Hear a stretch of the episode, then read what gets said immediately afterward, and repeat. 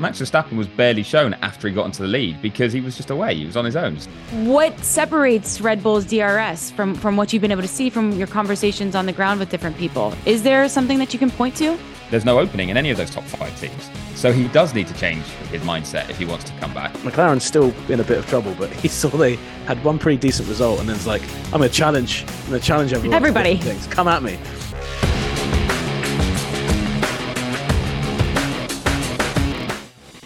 Welcome to Unlapped. Katie George and Nate Saunders. Laurence Edmondson is on holiday, and I imagine he deserves it after what was an outrageous Australian Grand Prix. Luckily for us, the mega famous F1 journalist and broadcaster Chris Medland has agreed to join us. And if you're thinking, hmm, I recognize that name. Who? Chris, Chris. Chris is the guy who goaded Haas team boss Gunther Steiner into saying he'd f- the whole paddock allegedly, Chris, it's so good to see you.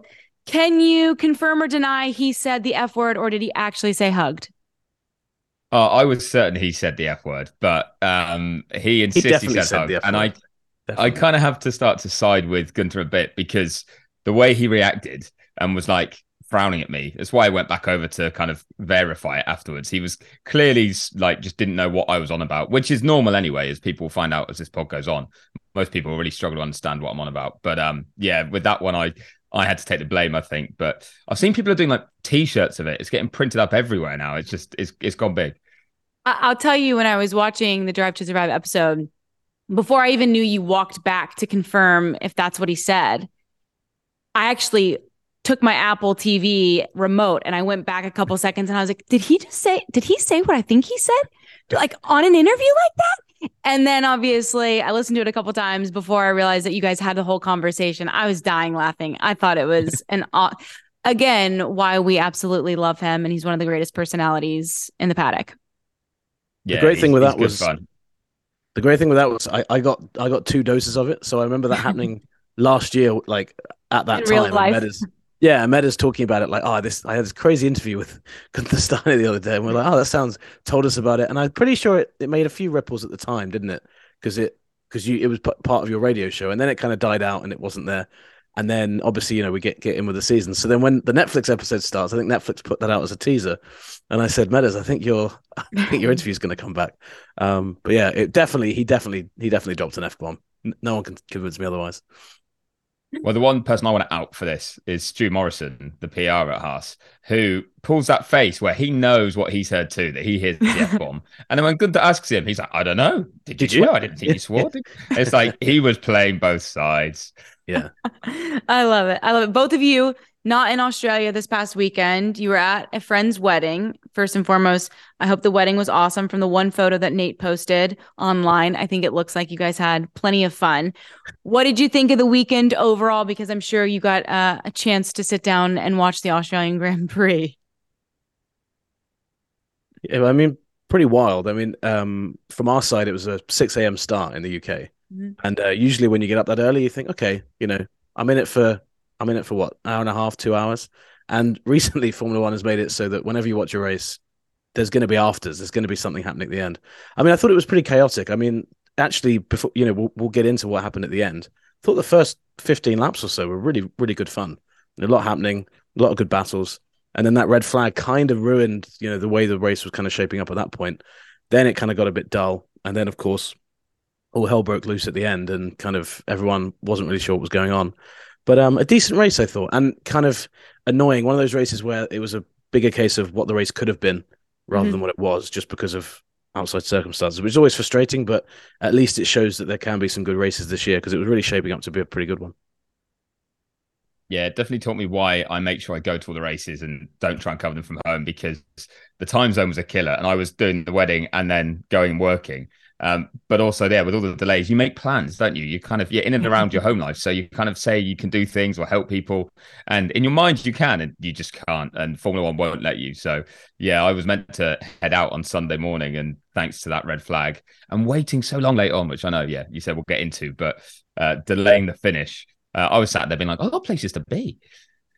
I have to I have to out myself slightly here as, as not doing as much work as Medders, and by not as much work as sorry for everyone listening, I call Chris Medland Medders because you know I've known him for so long. Um, little name drop there for everybody listening. um, but Medders was actually working the week the, the week despite being at the wedding. So he you know, he had his laptop, he had his work stuff in Bath in in the UK where we went for this for our friend's wedding. I was completely off, so I was sleeping in until the Sunday when I just woke up and watched the race. But Medders was was doing you know he went to the wedding and you know had a had a fairly fairly civilized finish because he said, "Well, I've got to go and watch qualifying tomorrow." Whereas I I was like, "No, that for uh, me. I'll just see. I'll see the result in the morning, mate. It'll be fine." so it was a very very different experience the two of us had. Um, but yeah, I thought he deserved some credit for that because even we even had a brunch on Saturday morning, post wedding, and Medders was there with his laptop doing work. That's commitment. Yeah, I was super impressed. I mean, I was both super ashamed at myself, but also super impressed at, at the effort. So, but I thought that deserves some um some kudos. Uh, speaking of the time change, I was in Houston this past weekend for XFL. Neither of you probably know what that is, which is perfectly fine. Oh, it's but the Houston, Rocks, American football. It's the Rocks Football League. There you right? go. Okay, yeah. fair enough. Yeah. But Houston was also the site of the Final Four for college basketball. So on Saturday night, I ended up getting a last minute ticket. And so I went to both games, which were awesome. But it took us as a group so long to get an Uber from NRG Stadium to get back to our hotel. So I walked into my hotel right at midnight, which is when in Central Time Zone, the race was actually starting. So I turned it on because I thought, oh, I'll be in bed well before and I'll just catch it the replay in the morning on ESPN. Well, I turned it on and the race was starting and I was like, oh, I got to watch like a, as much as I can. Well, then we hit the red flag early on, and I was like, oh, I don't know. Like, I think I have to go to bed. And I'm so bummed that I went to bed because what ensued, obviously, after nobody could have predicted. But we're, we're going to get into the Australian Grand Prix. You guys can cry me a river. I was up till four o'clock in the morning watching that race. It was brutal. Um, it is brutal, but that's commitment from you too. So I respect that you stuck with it. I clearly did not. Uh, and we're going to get to all the different scenarios and what played out. But first, just let's hit a couple bits of news. Nate, you have on ESPN.com an interesting article based on the the comments that George Russell has made um, after the Australian Grand Prix. He thinks that Red Bull is holding back. The quote is, um, "They're almost embarrassed to show their full potential because the faster they seem globally, the more the sport is going to try and hold them back somehow." What do you make of Russell's comments? Pretty cheeky. Um, and I think that um, I'm pretty sure Max responded and Christian both kind of were like, well, if anyone knows about holding back pace, it's Mercedes from back when they were when they were dominating.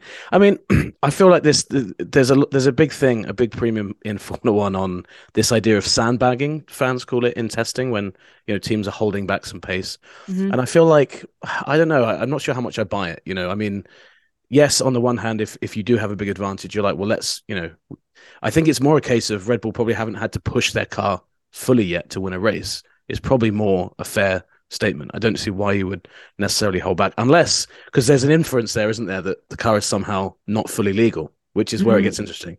So I think that that's the bigger that's the bigger part of it. And I think that, you know, Russell obviously thinks they can win all 23 races, is what he said in Bahrain. Um, and so it'll be interesting. It'll be interesting to see if he clarifies that uh, when we get to Baku. If he says no, I didn't, you know, I wasn't inferring anything, or if he kind of doubles down and says no, I think I think they are worried that the sport will kind of you know peg them back with some regulations or something like that. Which it wouldn't be the first time it's happened. Um, okay. I think it would be the quickest it's happened for a dominant team. Mercedes actually had a, a, rule change in 2017, which they then came through and were still the best team. Um, you know, despite having dominated before, so it has been done before. Um, but I don't know. It, it seems may, maybe Russell's just trying to you know prompt the FIA into doing that. I'm not I'm not quite sure. Chris, can you give us some examples from the past of where maybe the FIA steps in and and makes regulation changes? Uh, it tends to have been actually, as Nate said, around Red Bull dominance um, in the mm. past. Um, in 2009, they didn't step in and, and, outlaw the double diffuser immediately. They did it the year after. So you had a few teams that had a double diffuser, and then um, Red Bull were one of those that were going to go down that route. But from 2010 onwards, you weren't allowed it uh, because it's too much of a differentiator. But then it became blown diffusers, and then they banned those as well, or the way that you could use those. So it tends to be about kind of rear car performance as well, and that's something that Red Bull has been very, very good at. So um, there's been a few. I mean, even we can even talk about things like the floor changes. Yeah, we had it in, in 2021, um, mm-hmm. cutting out part of the floor that seemed to just kind of suit Red Bull a little bit more than Mercedes. And if you think Mercedes had it fairly comfortable in 2020 to win the titles, but 2021 was great. So there's been a few like that, and it, it tends to revolve around yeah the performance of the car at the at the rear. Um, but I think Red Bull are very aware that they can't run away with this incredibly anyway. Uh, just from a marketing point of view, all their sponsors are turning around going, you know, I've spoken to some members of the team and they're like, this doesn't look great. Um, you know, we're not getting seen. I mean, if you think anyone who watched the race on Sunday, Max Verstappen was barely shown after he got into the lead because he was just away. He was on his own. So um, even the teams themselves that are dominating, they want to win and they want to show they're better than everyone, but they also want to do that with the full value of that victory, if that makes sense the DRS situation seems so superior than other teams. And obviously, that's been mentioned on the broadcast. And I think Ted Kravitz called it super duper DRS. And if you guys knew exactly what went into the creation of the DRS and why it's working at such a high level, I'm sure that you'd be hired by all of these teams to help with the design. What separates Red Bull's DRS from from what you've been able to see from your conversations on the ground with different people? Is there something that you can point to? the only term I can use is efficiency. It's it's just that you know you, when they flick it open, they get such a big gain. And if we think last year, Red Bull actually had trouble with their DRS because they were pushing the kind of limits of it so much, so it was a little bit a little bit weak. And I think it's that they've managed to get it so it's lightweight enough because obviously weight's been a big issue for all of these cars um, mm. throughout the past two years. So it's still lightweight enough, but performant enough in terms of the gap that opens up and the top speed advantage they get if we look at when Max overtook Lewis, the end of that lap, so he, he overtook him halfway round, and at the end of that lap, he was two seconds clear. It was remarkable, crazy. but that's crazy. Partly because he got a second hit of DRS when he was already in front, and he and he pulled out a huge advantage with that. So, um, yeah, it's it's it's impressive. I mean, DRS is legal as a as a concept, mm-hmm. and is maybe an area that I don't think all teams have really fully exploited in the past. It's kind of had some work on it, but maybe not been a a key battleground as it now could become a bit more.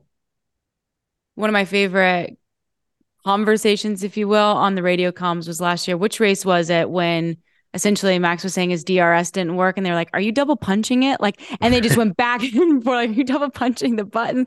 And he's like screaming at his engineer. I, I just thought that that conversation was hilarious and very entertaining as a fan to watch.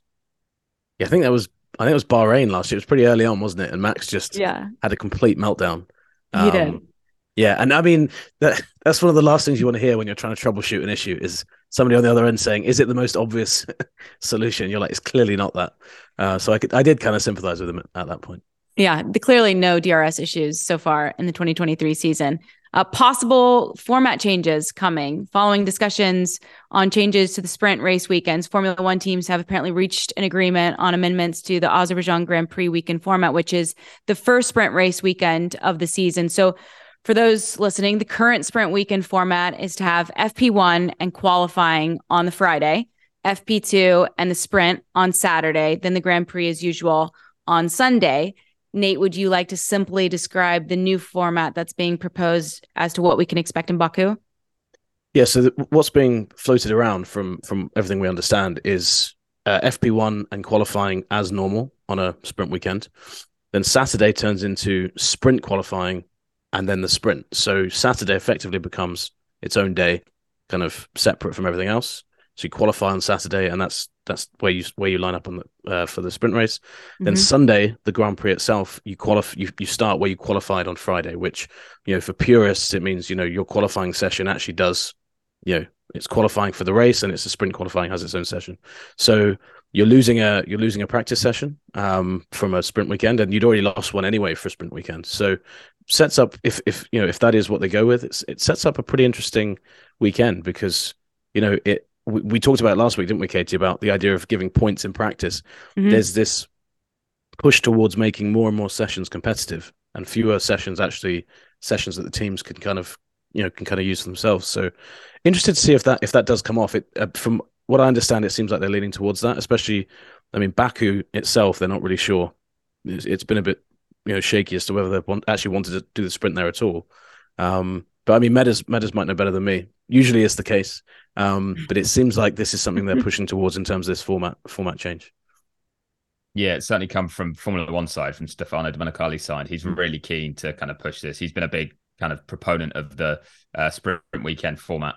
Uh, can't say I'm personally fully convinced because I think you make Saturday standalone. All you're doing is essentially making a double weekend where you've got two races, two yeah. qualifying sessions, two races. And if you've got a dominant team, it's two chances for the dominant team to qualify and pole and win the race. And people will complain that they're seeing it ram down their throats even more. Um, mm. so I kind of feel like the sprint was kind of along the right lines in the way it did influence the the Grand Prix itself. I thought, um, but yeah, it looks like this, this is certainly the move because what it does is eradicate FP2 uh, from the previous sprint format, which was a Saturday morning and kind of a pointless session. It was just tired data gathering, and you know, teams still got something from it, but not a huge amount. And for fans, it kind of then meant even less than normal. So uh, yeah, it's it's just that push, as Nate says, to try and make even more competitive sessions during a sprint weekend. But pretty late in the day to be doing it if, if we think it's yeah. the next race um, and they haven't signed off on it yet. It's not been officially confirmed or anything like that. So, and the funny thing is, do you think they'd have to change the points, the the point structure in the sprint? Because like one to eight only offering points at that point when it's it's a whole new race. Like they'd have to change the whole sprint concept, in my opinion. Yeah, they haven't. I think... that, they've discussed that yet. But yeah, I, I, think they'd stick with the points just because they'd be saying to people, "Yeah, go and risk it a bit more to get into the points." You know, they're not massive points paying races, which uh, Max said in Australia that he was more like, "Well, I just don't like the sprint. I, you know, I just stay out of trouble and wait for Sunday when the when the real race happens and the big points are on offer." So if you go to the Saturday and say, "Well, it doesn't matter what happens in this. There's no repercussions," then sure. people might take more risk. But I think that's the only difference. My biggest worry with this all is when does Formula One think is too much of a good thing? You know, too much racing, too much. And I think Meadows is completely right. You know, you almost make two two race weekends. And if you mm. think about it as well, like the best season we saw recently was 2021. You know, was Max and Lewis. And you know, if you if you'd added say eight more sprint races through that, I don't think it goes to the end of the season. I just think the way you know the season ebbed and flowed. You know, it it it was quite lucky we got to the end of the season like we did but yeah, it just I don't know. It's hard to get excited. I mean, Baku's a great circuit for for a sprint, mm-hmm. but if you've already seen it on Saturday, you know, you've seen Carnage and stuff. Then you, you tune in on Sunday again. You're like, wow, okay, I've been watching a lot of this recently. Like it, it, it's it gets oversaturation. Yeah, especially and, like Medders said, if one guy's winning. I mean, the Red Bull sponsors in Baku, they're going to be furious, aren't they? they're, not going to see any of that, any of that car. Well, Chris, to your point about Stefano Domenicali, he's not a huge fan of free practices. We we know that. So, from your all's knowledge and conversations with teams, are there proponents who like this format change and have been asking for a format change as it pertains to sprint weekends, or are there teams or team bosses that are abhorrently against it?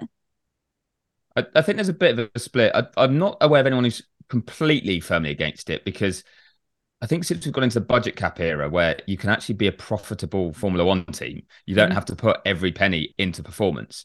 Then anything that starts to increase the revenues directly and therefore make your company more profitable has to be something you have to think about. You know, most of them do have shareholders or other bosses that they're they've got to keep in mind. And if they can turn around and say, "Yeah, we're going racing and it's fun," plus here you're making a load of money out of it, then it, they're doing a good job, like as a as a business person. So uh, I think that actually kind of softens the argument of just a purist going, well, that's not what Formula One is because there's another aspect to it now. Uh, but I think there were a few that kind of thought, well, the way that FP2 can be a bit dull, the way that we don't want to risk anything in the sprint because the main race is on Sunday and we don't want to, you know, spin out or get some damage in the sprint and end up at the back and have to start the back on Sunday. So mm. there was a few more that said, yeah, we're more likely to take that race seriously if it doesn't have repercussions for Sunday. But um, it's quite interesting because if we go back, I don't know, three, four years, people were so against two races every weekend um, within Formula One. They were like, no chance, really don't want to do that. Uh, and to call it sprint qualifying was a way of mm-hmm. kind of getting a race that wasn't a race, and and it had to yeah had to influence what happened on the Sunday. So it's just like baby steps towards that sort of thing, um, which uh, I you know kind of fair play to Domenicali for managing to pull that off. So at the same time, we're meant to have a shorter race weekend, which we don't have anymore, but we do have more races. Like they've been very good at expanding the sports weekend and calendar uh, by just slowly feeding it through to the teams, and then eventually they agree. He's a PR master, Stefano, for that. I, I, agree with you. And I think F1 has actually, and this was pre Stefano as well, they've done the same with the calendar. You know, it used to be 18 races, can't imagine more than that. And I was like, well, let's just do a 19th one. And then you get the 19th one. And then it's like, well, you know, and then you get 20th. And before you know it, you know, this year was meant to be what was it, 24. So, and mm-hmm. Hmm. that's happened in the space of four or five years. So you can see how, you know, over the short term, you think, oh, it's not a big change. But you look five, six, seven years down the line, You know, is half the calendar going to be going to be a sprint weekend? Is every weekend just going to be right? There's a sprint every weekend. Just deal with it. You know, because at the moment that seems like a crazy suggestion, but like like Medders said, you know, the, this whole concept was completely foreign a few years ago. Yeah, and Stefano's um, comments about the practice sessions and not wanting or saying he's not a big fan of them came at a MotoGP race where they're doing sprints at every single event. So he might yeah. then go, well, look, it works there. Or and again, he can point to it commercially as the reason that that teams should sure. go for it, or even other members should be on board with it. So um, it's it's a fine balance to tread because I mean there was a lot of teams that were in a lot of trouble during COVID. The sport hasn't always been as rock solid um, and as lucrative as it is right now, and sometimes you do have to capitalize on that, but at the same time, you don't want it to come to the detriment of the actual sporting product that's going out. With everyone fighting for attention, how can your business stand out and connect with customers? Easy. Get Constant Contact. Constant Contact's award winning marketing platform has helped millions of small businesses stand out, stay top of mind, and see big results fast. Constant Contact makes it easy to promote your business with powerful tools like email and SMS marketing, social media posting, and even events management. With Constant Contact, you'll reach new audiences, grow your customer list, and communicate more effectively to sell more, raise more, and fast track growth. Don't know much about marketing? No sweat. Constant Contact's writing assistance tools and automation features help you say the right thing at the right time every time. Plus, you can send with confidence, knowing your emails are actually reaching your customers thanks to Constant Contact's best in class 97% deliverability rate. Tackle any challenge with Constant Contact's expert live customer support. Plus, everything's backed by their 30 day money back guarantee. So get going and start growing your business today with a free trial at constantcontact.com. Just go to constantcontact.com right now. Constant Contact, helping the small stand tall. ConstantContact.com. Hi, it's Mike Greenberg letting you know ESPN Bet is ready to take you through all the biggest sports moments this spring. The official sportsbook of ESPN has exclusive offers and markets from Scott Van Pelt, Stephen A. Smith, and me, plus many more. From the playoff intensity to finally getting out to the ballpark, there's no better time for sports fans. Sign up today. New users get a bet reset up to $1,000 in bonus bets if your first bet doesn't win. Download ESPN Bet today. What a play! Must be 21 plus and present in select states. Gambling problem? Call 1 800 GAMBLER. Terms and conditions apply. See app for details. You often think, can the sport get any more lucrative than it already is? There is one name and face that I think would be good to see back on the grid. And I know that Nate Saunders was happy to see this headline when he was partying the night away at the wedding. But Daniel Ricciardo obviously was at the Australian Grand Prix, the reserve driver for Red Bull and he is aiming possibly for an F1 return next season. Nate Saunders, how excited were you when you saw this information? yeah, I think you called that pretty pretty accurately, Katie. Actually, I think I you know, woke up and then I was like, oh, that's that's pretty good good news story. I mean, I think this is great and actually not hugely surprising. I mean, we we spoke mm-hmm. to him in New York, didn't we, before the the Red Bull launch, and even then.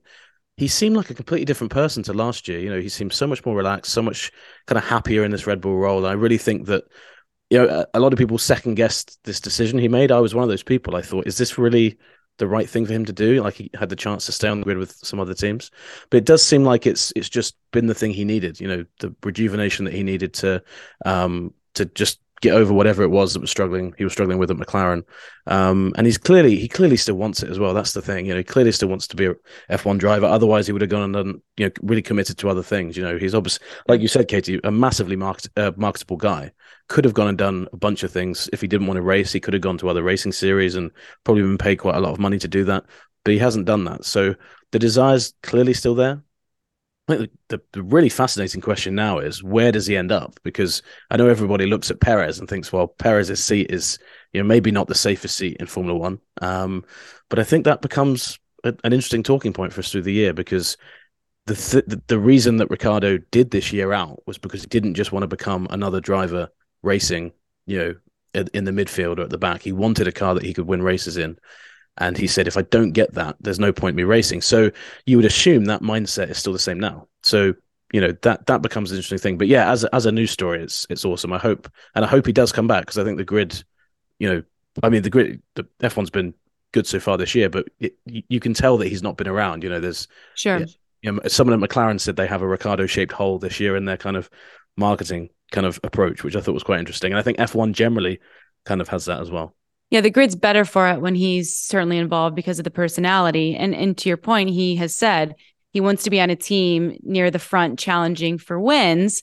Um, no surprise there. I think every driver would tell you that. That's what they hope and dream for. This year, though, has shown that there's multiple cars, though, and multiple teams that can put you in winnable situations. I think more so than we've seen in the immediate past, just based on, I mean, Alpine before the absolute blunder of the third red flag, they were in great position, as was Aston Martin. And so there's there's more options. I guess, Chris, realistically, what could we maybe expect? Where could we expect Daniel to maybe fall? Yeah, it was funny because I was looking at exactly that part of the quotes that you mentioned. I think it was Laurence uh, Edmondson to give him yeah, the kudos while he's out riding his bike. That was at the event where Daniel said this, and um, and I was reading up on it and thought, oh great, he wants to come back. And I went, oh well, nothing's really changed because he's saying, well, I want to come back, but only if I can get a front running seat, like he said last year. And he's like, well, I'm not going to come back just for any old seat. But as you said, you've kind of got to split. Essentially, the only race winning seat is the Red Bull right now. I mean, they were. I don't think they'll win every race this season, but yeah, that's the dominant car. So then you've got that bracket behind, as you say, with Mercedes, Ferrari, Alpine, and Aston Martin. Can't see an opening at Aston Martin. They're not going to get rid of Lance Stroll, who's doing a good job. Uh, certainly mm-hmm. not getting rid of Fernando Alonso. And then Alpine turned him down last year, and I'm pretty sure with both drivers on the contract, won't change that approach for next year. So with assuming Lewis stays at Mercedes, which I, I do expect to happen, there's no opening in any of those top five teams. So he does need to change his mindset if he wants to come back. Uh, then he's looking at teams like, you know, he's not going to go to Alpha Tauri, really, is he? Go to the junior Red Bull team. So rule them out. There's only four left. Haas and Williams are the two he turned down last year. McLaren aren't going to take him back over Norris and Piastri, with Piastri doing a good job. So really, I can see Alfa Romeo with Guan Yu Zhou being the one that maybe is on um, rocky ground, just based on them not thinking commercially he's actually bringing in the money. But um, he's a performed pretty solidly, and b the former McLaren team principal Andreas Seidl's there, so probably doesn't want to re-sign the guy that he fired less than twelve months ago. So I've genuinely struggled to see where Daniel actually does fit in if he doesn't go. Actually, I'm willing to talk to Haas or Williams. Uh, that was that, that might pretty comprehensive. Because I think Nate's right. Yeah. Say again. I said it's a pretty comprehensive uh, uh, shutdown. I think you're right, but it is comprehensive. Yeah. Yeah, I think I think um, but Nate's right that there's been a shift in the sense that mm-hmm. I got the impression he was happy to kind of start doing the things that were going to come after F1 now and prep for his post F1 career uh, and and retire essentially. When I spoke to him in New York, I felt like he was ready for the time off, and if it meant it was forever, he was okay with that. It sounds mm-hmm. like now he's not okay with it. So that's at least a step in the right direction. Give it a few more months, and he may well be going. You know what? I'll take any seat because they're all good seats as well. There's no team off the back. Everyone can give you a car that will race with another car. I would agree with that. He seemed at peace in New York, and I would have thought maybe we would have seen a shift into television. Like that makes the most sense. I feel like per, with his personality that we've mentioned, he has said his um, kind of habits as of late have him pointing towards a return to F1. I don't exactly know what that means, but obviously, what he's doing, he feels like he's gearing back up for a return. Maybe he needs to lower his price uh, we know obviously the price was mentioned of what he was expecting for Haas to pick him up, and I'm, I'm sure that they did not meet in the middle, or else he'd still be on the grid. But uh, maybe he just needs to kind of realign the expectation of what it's going to take to get him back into a seat, and then maybe we do see him. Yeah, and I think this the TV the TV argument the TV side of it is interesting because I think there's been a um a, a conscious effort on Ricciardo's behalf to not actually end up doing too much TV because I think that there's the feeling of if if you end up doing TV, if you become a pundit, you're basically saying I'm now a pundit. I'm, I'm a racing driver. So I think that I think he's that's actually it's a really good observation. I think he's done that intentionally. You know, he's like because I know there's been offers from you know from different companies. Sure. I think you know he'll be doing he'll be doing different things in that kind of role of like, hey, I'm just here as a guest. I'm not a pundit. I'm a guest. I'm a Formula One I'm a Formula One driver still. I'm just a third driver, so um, I think he's I think he's done that quite well. But yeah, you're right. And that um, we we we joked with with uh, with Medders about the Steiner quote at the start of uh, mm-hmm. the episode. That was another great Steiner quote, wasn't it, from Netflix? Was he said, "I can't I can't afford Ricciardo. He wants too much effing money." So you know he said he said the same thing. So I think you're right. His a year out, even if you are the most marketable guy, you know maybe behind Hamilton and a few others, I think you can't really expect a lot of money. So yeah, lots of lots of question marks there for sure. Speaking Steiner of... did actually say as well. Sorry, Steiner did actually say mm-hmm. as well on Friday that um, he thought everyone, every team boss would want to talk to Daniel if Daniel says he wants to come back, and that he'd be willing to talk to him, but he kind of prioritizes his current drivers. But to be that open about it, just three races into the season, I, I was actually quite surprised. because yeah. last year Gunther was much more like, well, you know, he was trying to play it coy in the media. He was kind of like, well, maybe we don't want him. Like, it's just because we've got a vacancy doesn't mean we want to take the guy. Um, whereas okay. this time he was like, yeah, I'll speak to him. And Gunther's usually quite coy anyway, isn't he? He's usually like, don't, you know, a decision will be made when it's made and you guys will know when it's made, you know, and it, and it's always like a long back and forth. So for him to be that candid about it is quite interesting. Yeah, it is. Well, obviously, we will have all the updates as they come, if they come, uh, as it pertains to Daniel Ricciardo and his future, because uh, he is a friend of the show. Uh, also, a friend of the show, Mr. Zak Brown has um, made some laughable headlines, I think is fair to say. Uh, he has challenged Toto Wolff to a boxing match in Las Vegas ahead of the inaugural Punchy Grand Prix headlines. this year. Say that again. Punchy headlines. Punchy. This you should host. That would I missed it. A good pun right there, sitting right in front of me. Uh, do we think that um Zak Brown could uh hang around and hold his own in a ring alongside Toto Wolff? I think as someone who's done one fight, I did a I did a charity boxing fight when I was 26. Okay. And uh, I, fought, I fought someone that was much taller than me. Um, you can't he can't expect to win. I won my fight, but that's different. You know, it's different. Yeah, I was going to say I was there. I was supporting yeah. Nate, and he won yeah. it. but I wasn't fighting Toto better than Zak Brown. I wasn't fighting Toto Wolff. Is my point. Wolff's got big arm, big arm reach. Um, I mean, I'd, I'd I'd love to see it. I think they could, you know, they could actually make quite a good event out of that. But from the sounds of it, Zak said he spoke to Toto about it, and Toto was like, "Yeah, we'll see." Uh, I did think it was kind of it was kind of funny. I mean, Brown was clearly in a great mood after that race because he basically he went he went to Sky and was like because he he also challenged Christian Horner to some kind of race at Silverstone. Those guys raced in junior mm-hmm. categories in in the 90s. So clearly, you know, McLaren's still in a bit of trouble, but he saw they had one pretty decent result and then it's like, I'm gonna challenge, I'm gonna challenge everyone. Everybody things. Come at me. So I thought that was quite I thought it was quite fun. Um and it you know, it it seems like he's doing it from a place of I assume he'll want to raise some money for it or, you know, turn it into some kind of spectacle like that. So I don't know, it'd be fun and it's the kind of thing that, you know, ahead of the I don't know if they could do it, you know, a couple days before Vegas. You know, if a team says our team boss isn't here because he actually got knocked out yesterday by another team boss. Um, I'm not sure how that would go down, but um, it would be fun. I'm not sure. I'm not sure it'll come off, but um, yeah, we'll see. I mean, um, were you delivering body shots? Is that how you won your fight? Yeah, a lot of body shots. I did, I did, I did connect a couple on the chin, and and Medders will tell you he was there. I, I did, I won on points. I didn't knock the guy out. Um, but that's I. So I'm very, very uh, confident that if that fight went ahead, somebody like me could suggest to Zak Brown, "Hey, I'm sure you've always wanted to punch a journalist repeatedly. Let's go and spar together." So I might do that if if the fight does come off and he needs some training. We'll put those we'll put those hats on and we'll you know we'll have a we'll have a bit of a punch. But um, but no, I think um, I like I like stuff like that. You know, I think it's it's kind of fun. It's kind of lighthearted. Um, F1 needs a bit more of it, but um, We'll see. What Through sprint races, let's just have them all all the team principals box, and that's where you start in a race. I'm in for that. Just now a royal race, only at the Vegas race. Just a Royal Rumble to decide the grid every every race. That would be great.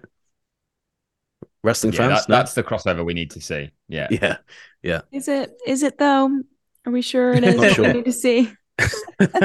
just for uh, me. There's there's some me. good beef between certain team bosses that you know if they did something like that, it would matter. Like, or they'd want to get in, get one up on the other one, which would be pretty entertaining. But like Nate says, I'm sure, yeah, for charity they could do some some pretty cool stuff. And yeah, just I was there for Nate's uh, glorious 100% undefeated record, and I would absolutely be there to watch Zak Brown punch Nate as well. I think that could be. I mean, that could be the undercard. Um, We'll see. Anyway, I'm talking what? myself into it.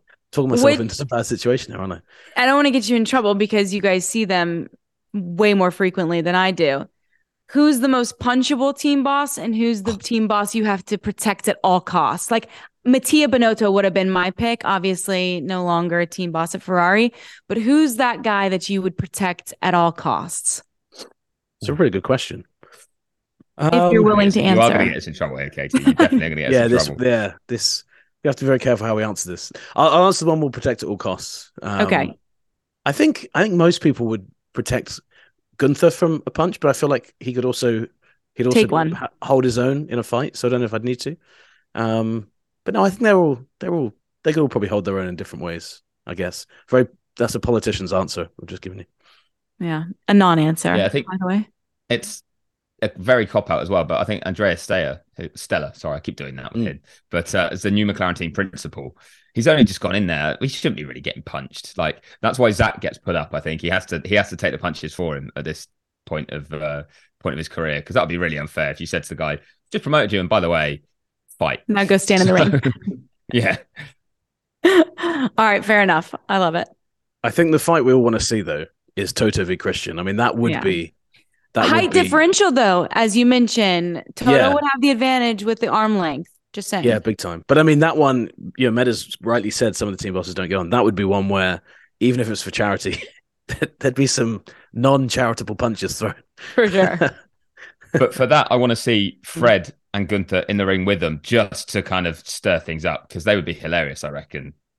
That would be great. No, they could be uh who's the coach in the corner that's ringside that yeah. always like gets in their face and like make sure that they wipe the blood and they're giving them some coaching tactics. Like Gunther can coach up Toto and Fred can coach up Christian or, or vice versa. But interesting, interesting premise. We'll see if it actually ends up coming to something when we get to Las Vegas. 10 seconds on the clock. How many things can you name that are always growing? Your relationships, your skills, your customer base. How about businesses on Shopify? Shopify is the global commerce platform that helps you sell at every stage of your business. From the launch your online shop stage to the first real life store stage, all the way to the did we just hit a million orders stage. Shopify's there to help you grow. Sign up for a $1 per month trial period at shopify.com slash network, all lowercase. Go to shopify.com slash network now to grow your business, no matter what stage you're in. Shopify.com slash network. This podcast is proud to be supported by Jets Pizza, the number one pick in Detroit style pizza. Why? It's simple. Jets is better. With the thickest, crispiest, cheesiest Detroit style pizza in the country, there's no competition. Right now, get $5 off any eight corner pizza with code 8SAVE. That's the number eight, S A V E. Go to jetspizza.com to learn more and find a location near you. Again, try Jet's signature eight corner pizza and get $5 off with code 8SAVE. That's the number eight, S A V E. Jet's Pizza. Better because it has to be.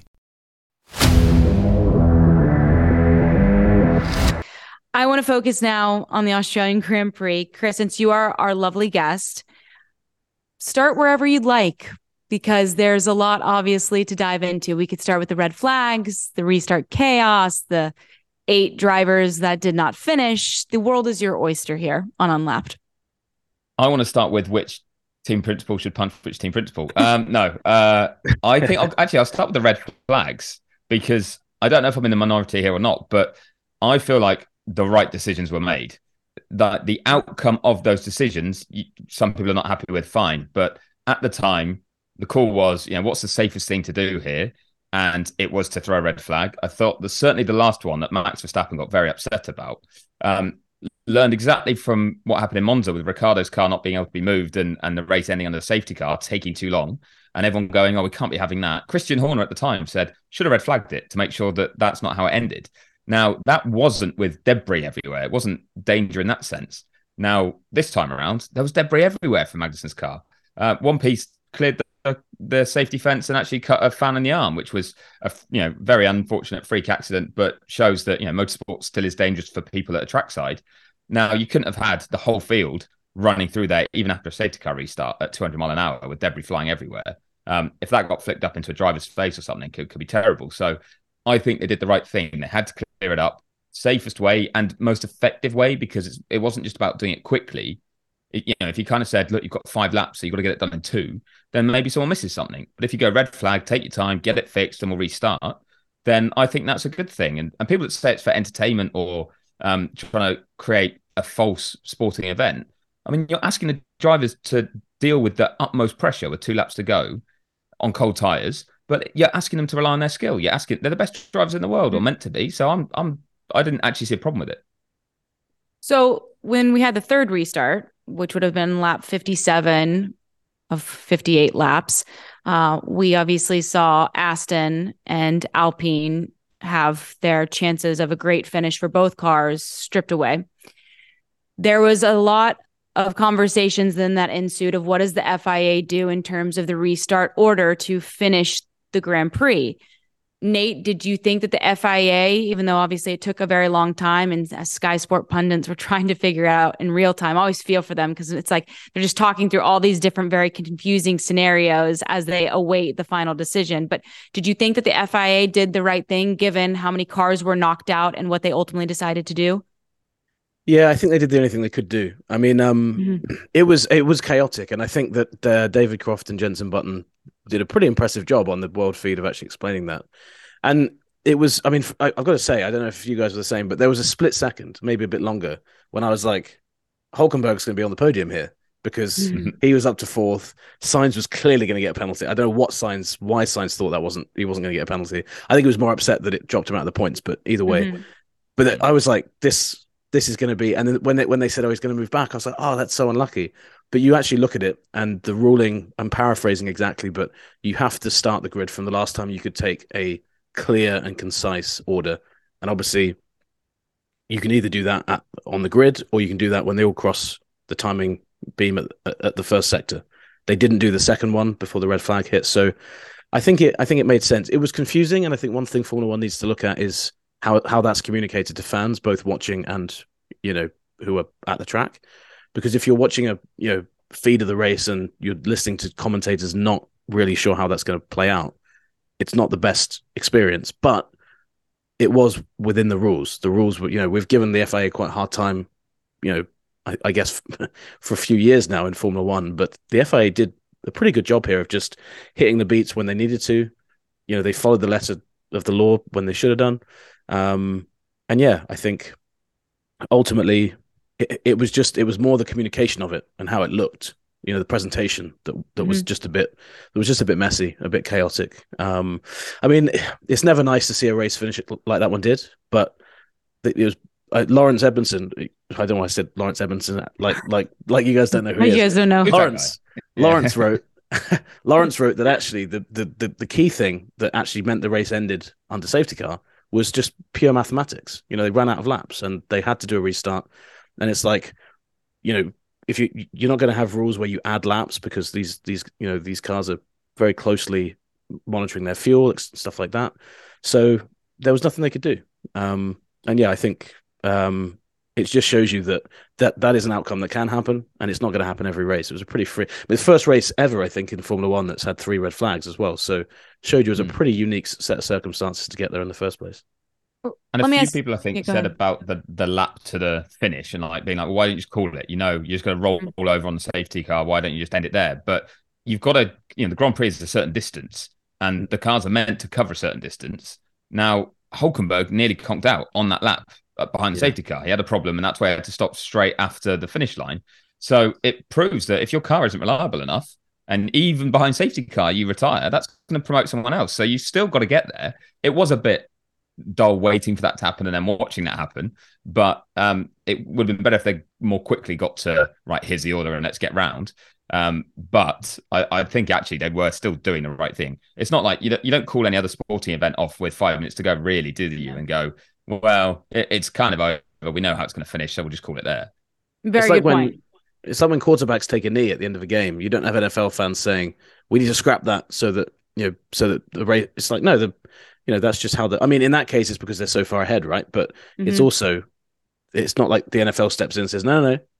We're now gonna the clock gonna still expires yeah yeah exactly. you still you've still got to see the game out to the finish. You can't just you can't just finish it before it's done. So i think it it just is more magnified in, in f1 because it's so rare to see that happen I'm glad you brought up the NFL. I want to ask you guys this. I mentioned that I was in Houston covering the XFL, which is essentially a spring football season that they're hoping could become AAA baseball or the G League for the NBA, a feeder system for guys to make it back into the NFL or get their first opportunity to make a roster. So they try a bunch of different rules and they give you a lot of access. They try things to see what could possibly stick for the NFL, to see if the NFL will adopt any of these rules moving forward one thing in my time covering the XFL this season that has been so apparent and awesome is Dean Blandino, who's the head official, who's reviewing all of the plays. He is mic'd up and has a camera on him in mm. rules control, basically like race control, right? And so anytime there's a reviewable play or a ref or official on the field has a question, they're communicating with him up in the booth all of that is accessible and you get to hear it him going through replays, what he's looking for, what the ruling actually is, why he doesn't see certain contact or holds, why he allows a play to stand. I find it so fascinating and transparent, which is what I think NFL fans really hope for. And it's something that they hope maybe the NFL and league will adopt in the future. Do you think that F1 could benefit from those kind of conversations that's happening in race control? Do you think that they would ever be willing to open up their own people to that kind of scenario where, yeah, like if you make the wrong decision, obviously you're going to be nailed to a cross. But at the same time, I think a lot of people walk away from the sporting event saying, wow, I feel good about now knowing his process and how he got to that conclusion. Absolutely. I think one of the things that I feel that the FIA need to just commit to sometimes is go with the decision and go with it quickly, and that's it. Because whether you do it quickly or you do it five hours after the race, you're never keeping everyone happy. You need mm-hmm. clarity. And you need to get it done. And yeah, the more you can explain about why you came to that decision, the more people will at least understand your thinking, even if they still disagree. And it's that's something we have on a number of sports here too. With a lot of rugby, you get the refs mic'd up, and you get to hear them talking to the fourth official, the or the TV official when they want to go through replays of things. Same with cricket. Um, when they want to review things, you get the ability for a team to actually challenge a decision and say, "We think you got that wrong," and you mm-hmm. hear that discussion go on. So I think, yeah, that Formula One could definitely learn from that, and they're getting closer to having the technology to do it because they have this remote operation center in Geneva. So mm-hmm. they have a room with more stuff, with more people that they could mic up or have a feed where you've got someone's decision making being explained, which I think would certainly help, especially because I think that would allow them then to make decisions more quickly. Uh, even though you know, like you say, no one's ever going to be delighted with every single decision, but you kind of then get the understanding of how they got there. Problem is, we've kind of seen a bit of that before with um, 21, with the team, the team managers talking to the to the race director. So I think there definitely is a way to do it, but I think Formula One would have to make sure they're not doing it for the spectacle. I think Medders is completely right. You've got to, you can do it, and it's been done in a lot of sports. I think Formula One's issue with it was it was like this will be super entertaining. We'll hear all this stuff. It's like take entertainment out of it. It's about right. conveying what's happening to the fan. And just on and just on um, what Medders said about other sports as well. I always find that when you can hear the, what the uh, official is saying, it adds to your respect for them because you understand the process they're going through. You understand, you know, the amount of pressure they're under to do that. And I mean, rugby union is a great example in the men's game. You have these tiny refs who are like five foot six, mm. and they're talking to these guys that are like six foot four, six foot five, mm. and the respect that they have from the players is. I mean, it's one of the great parts of rugby union, and you can hear the referees talking to them, and these and these tall players are like backing off, like, okay, cool, great decision. Sorry, I won't, oh, you know, and and it's really good because you you come away from it with a sense of this ref is really in control of what's happening, even if you don't necessarily agree with the decision you see. You're like, okay, well, I've heard his rationale for it, and it makes a bit of sense. And that's often the issue with the FIA is that they make decisions and there's no rationale until we get some four word sentence in a you know in a in a report two hours later. And of course, most fans don't see that. Me and right. you know the journalists in the in the media center do, but most fans kind of leave the you know switch the TV off, being like, "Well, I don't really understand what happened there," and then you know they won't find out about it until maybe even the next race. I think it really could add to the quality. Um, and to your point, I, I, come away with a lot more respect for the job that they are tasked with doing. Chris, when you look at some of the teams and the way that they finished, okay, it was um, somewhat of a disaster for Ferrari. Uh, obviously, you know, George Russell gets knocked out, but Lewis Hamilton is back on the podium, and the Mercedes looked like it had great pace this weekend. McLaren bounces back in a big way. Fernando Alonso back on the podium for the third straight race of the season. What was your biggest takeaway from some of these storylines from the teams that I just mentioned? Genuinely, that so many teams have good things going for them. It didn't all come together for every team, but as you've just run through, obviously Red Bull dominant, but Mercedes mm-hmm. with some progress and Lewis being really good. Uh, you know, if George hadn't had his retirement, who knows how well it could have gone for both. But Alonso being on the podium again and Stroll backing him up, so that, that Aston being quick on every circuit. Don't forget, Sainz was in the mix for the podium before that. He'd actually had a strong mm-hmm. weekend, like got the better of Leclerc. So two drivers there that you know when Leclerc's actually dropping the ball a bit for Ferrari, Sainz was filling in until he got his penalty. Um, so again, driver error, but a bit of performance that was okay in the car. Alpine looked much better. Pierre Gasly as well, like in that fight too with Sainz. So okay, ended on a really sour note, but good, good signs from them. Haas obviously took advantage, and Hulkenberg was having a great race even before the chaos. Same with Norris. So you, you start listing basically every team. Um, I guess Alfa Romeo didn't really have a lot going for them. AlphaTauri neither. But I mean, Yuki finally picked up a point, um, and he's deserved that because he's been so close for three races in a row. But um, yeah, I think it actually still showed as much as we will focus on Red Bull's dominance and and the gap that they've got over everybody else. That is by far the biggest gap compared to all of the other gaps in the field. Everyone else is really closely matched, and and they all then have something to fight for or target or aim for. Um, and I think it's kind of ramping up the pressure because you know Ferrari can't cruise around as definitely the third quickest team. They've got Aston and Alpine nipping at their heels and Mercedes ahead of them. They're there's it's kind of just ramping everything up a little bit, and then that leads to mistakes and errors and aggressive racing. And I thought some of it was great. So yeah, there was there was a lot that was a little bit uh, disappointing about the way the race finished, but yeah, there was plenty that was exciting in there. You know, I think Aston obviously have stolen all the headlines this year for bridging that gap between the midfield and the top three.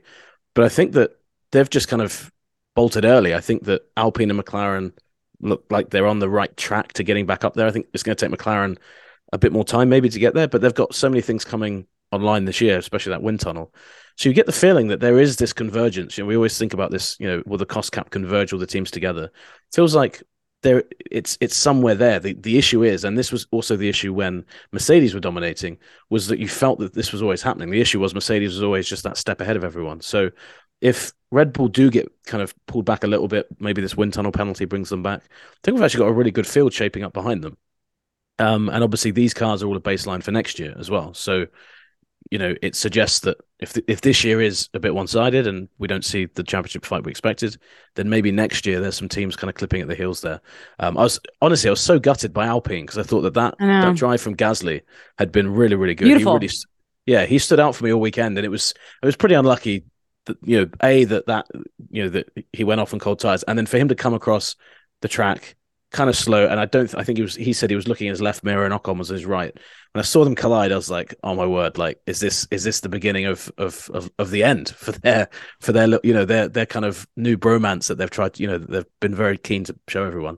It doesn't seem like it's done anything. It seems like they're just like, look, it happened in the race. It was, you know, whatever. But, um, but yeah, I think Alpine looked pretty strong, which I'm surprised about. Yeah, Couple... Williams as well. I felt bad for with Albon's crash. Like he was up in the top six at that point. He looked great all weekend. Sargeant had a bit of an off weekend, but you know, first time at that mm. circuit, and it is a tricky one. So I kind of, I think that just showed again the quality of Albon, but where he was at, what what result could have come his way without that accident as well. But again, that's the plus is the pace and the performance that was there for even Williams. Um, they just didn't didn't take advantage. Yeah, Albon looks great this year, and I think the whole. I mean, we've we've spoken about it before in this pod, but the whole the the quality of the grid this year is just unbelievable. I think it's mm-hmm. probably it's got to be as, as good as it's ever been in Formula One. So I think we're seeing that. Couple weekends off now because the Chinese Grand Prix obviously has been canceled. As journalists, do you appreciate the time off? Is it like, well, we didn't need it this early because we just got going? Like, it feels like from all the comments that we've read from drivers, they would obviously prefer to keep racing you know they don't like this big gap because obviously you want to get back out there right the wrongs that we obviously saw for so many eight drivers not finishing and obviously capitalizing on momentum that you possibly made on the weekend. Well Medders has already made plans for us all next weekend so we'll uh, we've already got a whole weekend planned out when we would have been in china. So um but i think i think it's nice. I mean you know we all love the, the reason we do the job we do is because we love formula one. Um mm-hmm. but when you're on the road a lot it it is rare to have i mean other than August in the season, you don't get three weekends, you know, back to back off. And it does when you when you have them off, you're saying like, wow, this is actually nice to have three clear weeks. And the great thing, and I always say this about the length of the calendar, the great thing about having three weeks off is how excited we're going to be when we get back to Baku because we won't have raced for three yeah. weeks. We'll suddenly be like, oh, great! Like this is this is fantastic. I really don't. And look, I don't want to I don't knock fans for their enthusiasm, and it's not just new fans, but you see a lot of people that kind of like, oh my god, like there's two weeks now until the race. What am I going to do? And I just think you know, surely that's a good thing. You know, you can you can take some time to not watch it, and so I think from that point of view, it makes it better. But yeah, it's definitely not a bad thing from a professional standpoint to have some time off. And I think mechanics and engineers, guys that aren't maybe being paid the money that drivers and you know the top members of the team are being paid, mm-hmm. they definitely appreciate it because it's really rare time to spend with family. Now, yeah. Chris, you when Nate says time off, I was going to say that that's one of those where it's not that we're not working; it's just that we're not traveling. Yeah. So, um, yeah, it's kind of the weekends you tend to get back, but um, it actually makes that part harder. Like the the, the bits mm-hmm. in between, um, when there's no new content from races coming out, you've got to dig a little deeper or chase things more. And um, yeah, I've got a few trips that I've got to do next week to go and do some interviews and things because you've got to go and generate your own content, and then mm-hmm. you're at the kind of um, whim of the teams if they want to do it, or the drivers or the team bosses. So um, the bit that maybe sticks for me is that knowing what the end of the season will be like, how hectic it will be, how many races we're cramming in across continents, certainly after the European summer. It feels like could we not have just got managed to find a way of moving one of the races into this gap just to make it a bit more calm? But um, yeah, I mean, with a bit of luck, we'll get some more competitive racing as the season goes on. So then that momentum will keep people energized. One of my favorite segments that we do on Unlapped Chris is uh, the doghouse, where you can put a driver, team boss, or entire team for that matter. FIA obviously is up for grabs as well. You put them in the doghouse. Sometimes we have small doghouses. Sometimes we have very large doghouses, depending on the weekend. So, Nate, just to get the ball rolling, to kind of set the scene for Chris, who would you put in the doghouse based on their performance or lack thereof in Australia? So I'm going to put a slightly different one to normal. I'm going to put and I don't know exactly all the names, but they were summoned before the stewards at the end of the race. I'm going to put the organizers of the Australian Grand Prix, not for the event they put on, but for the fact that they allowed some fans on the track before the race had finished, which in racing is pretty much the worst thing that you can let happen, especially if you know you're organizing an event. Luckily, no one was hurt, but you know we saw mm-hmm. fans on the track in Silverstone last year. So I know usually this is a more light-hearted segment, but I feel like that was that's a pretty big error. And actually, as as Medders said earlier, there were so many good points from that race. It's actually difficult to really pinpoint one definite um, person to go in the doghouse. But that leads perfectly into Medders having to do that now. So I'm curious to see who, who he says. I hate you, man. I'll tell you. Um, right. Uh, I was trying to think quickly, and if I had to pick a like a driver, I might actually edge towards Charles Leclerc because I feel like Leclerc just didn't have a smooth weekend, and then he took on a bit of blame for the incident himself. And I just feel like I don't know his demeanor just seemed to be like he was taking some beatings. That like, like the way the season started, he just doesn't seem to be responding all that well to it. Um, so I'd maybe put him in there. Um, I guess in that sense you could put Ferrari, but I feel like I just couldn't blame one person. Uh, but at the same time, Carlos Sainz nearly crying when he heard about his penalty and saying it was the most unfair penalty he'd ever known in his life, I think maybe lacked a little bit of context. Um, so I'd maybe put Carlos in there for that reason. So I'll pair them together in that sense. Um, yeah, and it's harsh, I know. That's but allowed. no, that's allowed. Ferrari that's drivers allowed. together. Yeah, misery loves keep... company. So exactly, exactly. I actually am right there with you. I was going to put Carlos Sainz into the doghouse, mainly because obviously your teammate is out of the race early, early on. All the pressure now is on your shoulders. To the point that you mentioned earlier, he drove a great race and then he unnecessarily spins Fernando Alonso, knocks him off. By the way, I would have been shitting myself uh, thinking about what's to come after the fact in the paddock for spinning out your own countrymen but then you have to tack on the penalty and then you finish outside the point. So at that point, I just feel like, yes, obviously you have to be aggressive, but at the same time, you need to maintain some kind of consistency and stability and play it safe just to make sure you end up in the points for your team. And obviously that did not happen. So Carlos Sainz would be my doghouse selection. Fair? Yeah, I think so. Yeah, I think so. And like you say, the the penalty got, I think, you know, the severity of what it ended up being was overly harsh. But if you don't want to risk that happening, don't, don't hit another driver. Yeah, I mean, it was clearly a penalty, clear as day. You know, so yeah, it was. And Carlos sounded like he was crying almost. I, I was. I'd never heard that. I'd never heard a driver like that before. Over over a five second penalty. I mean, Lewis when he lost the championship in twenty one wasn't that emotional about. It. You know, he was he was obviously emotional about it, but he wasn't outwardly emotional on his radio. So yeah, I thought that was that was very bizarre. So yeah, good good pick. What? It's because he knew that Katie was going to put him in the doghouse, and, and mm-hmm. then so was I. So he yeah. knew what was coming. Yeah, yeah. Uh, let this be a lesson to all of them. That's what I say. Yeah, overly emotional radio messages puts you in the doghouse. yeah. So a couple weeks before our next round of predictions here on the show, Chris, we obviously predict our top three for races. Nate currently leads Uh, but just to update everybody, Laurence was accurate in the fact that, that, he chose Max Verstappen to win. Got it wrong with Sergio Perez and Leclerc. Nate, you had Max, Charles, and Fernando Alonso. So two out of the three. Well done. If you remember, I had Charles, Max, Alonso. What was I thinking? Between so I tied you. So yeah, little okay. another tie added to the column. Okay. Yeah, so, I think Alonso's a really safe bet this year. Just keep putting him third clearly. all year, and yeah. you'll. I mean, that's that's guaranteed points. It seems. It is. It is. And that, Chris. And that Verstappen guy first, maybe. Well, yeah, yeah. Well, we Sorry, yeah, we don't even actually go with one. We just kind of okay. move on to two and three as our as we make our picks. Uh, Chris, as always, so good to see you. We appreciate your time, your insight, your analysis. Nate, you have to do it, so it's great to see you. Thanks for signing on.